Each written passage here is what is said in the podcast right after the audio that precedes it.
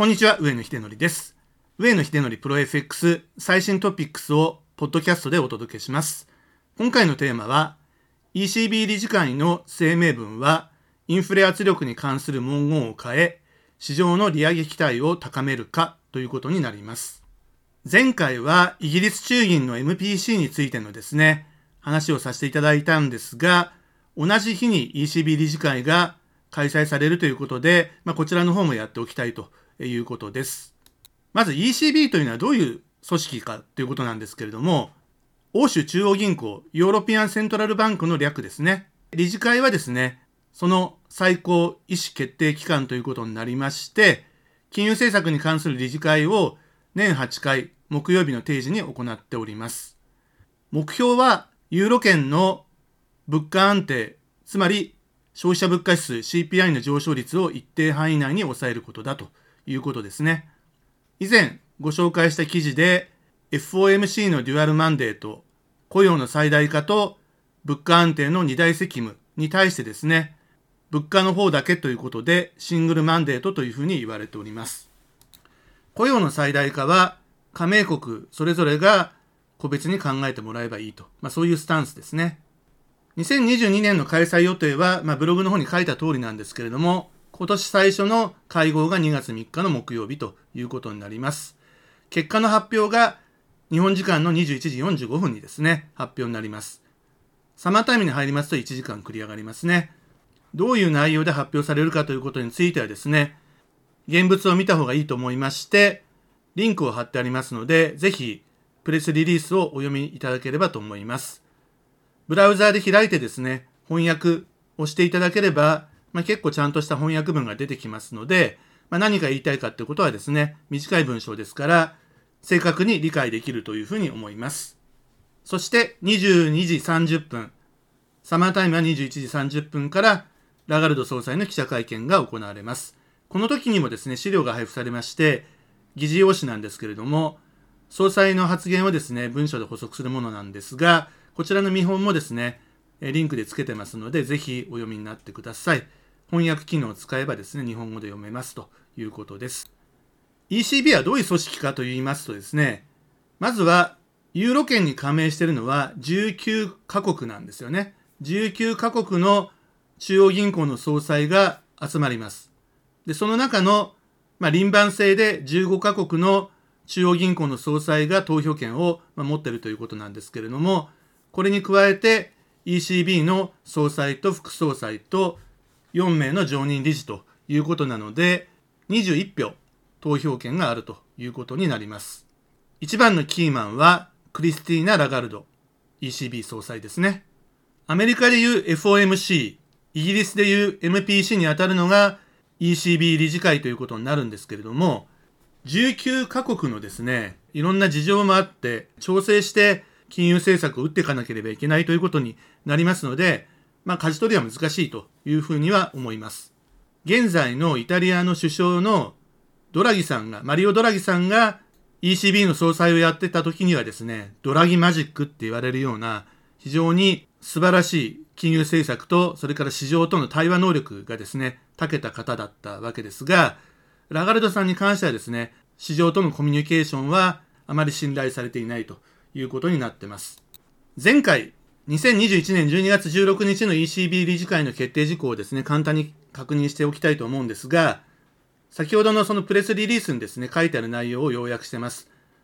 パンデミック緊急購入プログラム、通常 PEP、PEP ですね、を通じた資産購入を2022年3月末に終了するということです。これはテーパリングをしてるんじゃないかというふうに思われるかもしれないんですが、そうではなくて、PEP の代わりに通常の債券国債の購入プログラム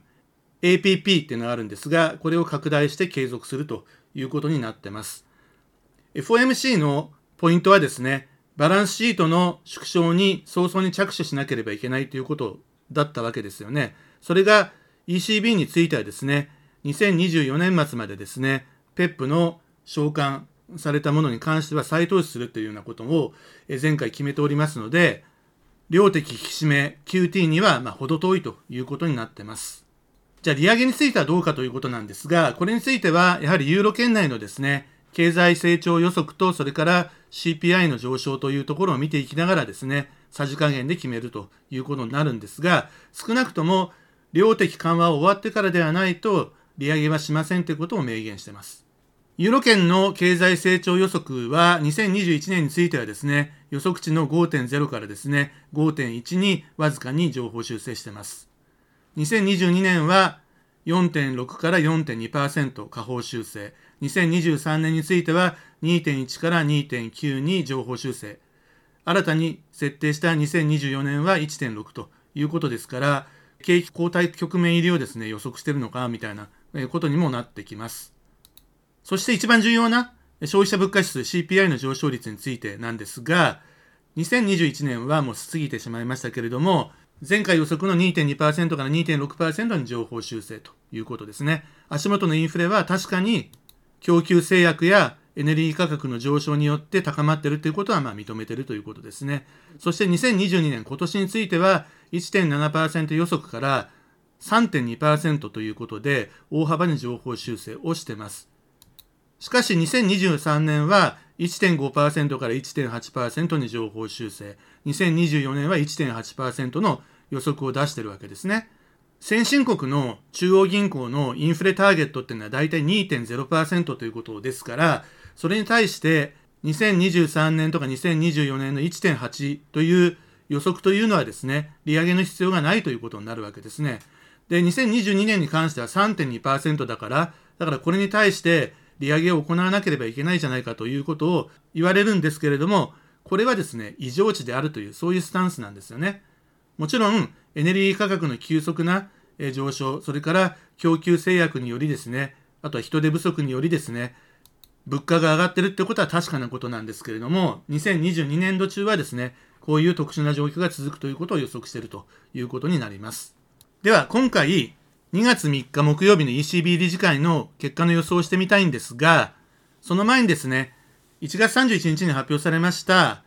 ドイツの消費者物価指数 CPI がありまして、こちらの速報値は前年同月比でプラス 5.1% というかなり高い数字になっています。前回12月はプラス 5.7% だったんですけれども、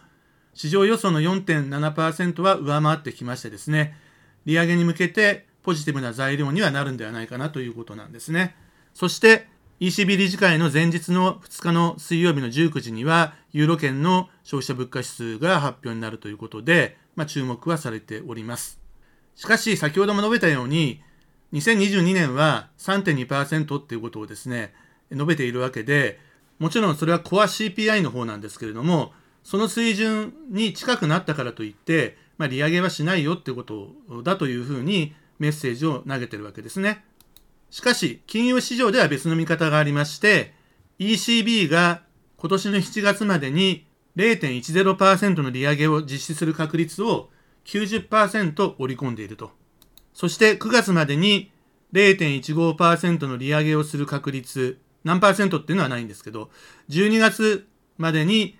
0.25% を超える利上げの可能性っていうのもですね徐々に織り込み始めているということになってます。ブルームバーグからの引用です。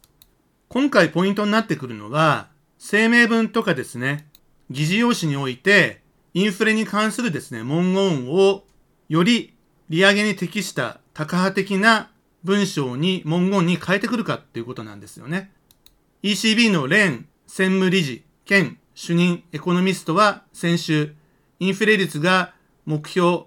これ 2% なんですけれども、これにを上回る水準にとどまれば ECB は金融引き締めに踏み切るというふうに述べているんですね。これはフォワードガイダンスという事前にですね示しているロードマップに沿ったものなので当たり前なことではあるんですが、再確認をしてきているということで、今回 2% を上回る水準にとどまってくるような見込みの文章になってくるとですね、少し高派に変わっているということにはなってきます。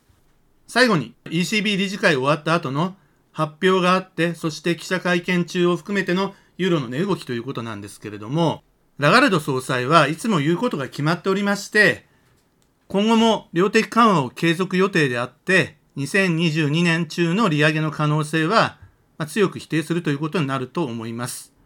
フォワードガイダンスで示している条件を満たしていないので利上げはできないということを繰り返すと思います。しかしながら金融市場の織り込みっていうのは先ほども紹介したようにですね、年末までに 0.25% までの利上げを行うみたいな予測が出てくるよう、これドイツから出てきてるんですけれども、というようなこともあるぐらいで思惑は異なるわけですよね。ですからユーロ相場ということに関してはラガルドさんが何を言おうがですね、いつも同じことしか言わないので、インフレに関する文言が変わってきたりとかして足元のインフレ率の更新がですね、結果的に早期利上げにつながるというようなイメージ、そういう市場の織り込みがですね一層加速するということになるとすればですね、やはりこれはユーロ高ということになってくると思います。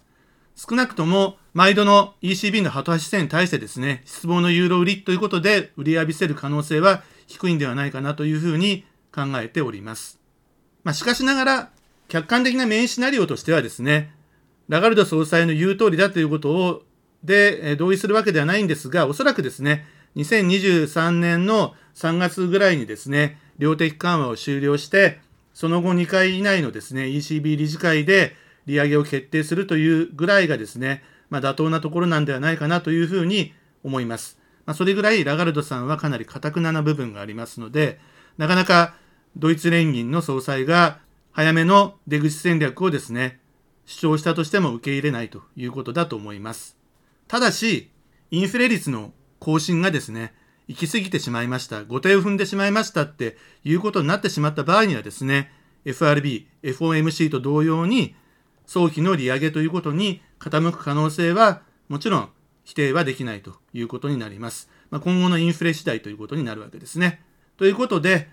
明日は MPC と ECB 理事会ということで2つビッグイベントがありますので、ブログ&ポッドキャストで十分予習をしてからですね、その時を迎えていただければと思います。それでは本日も頑張りましょう。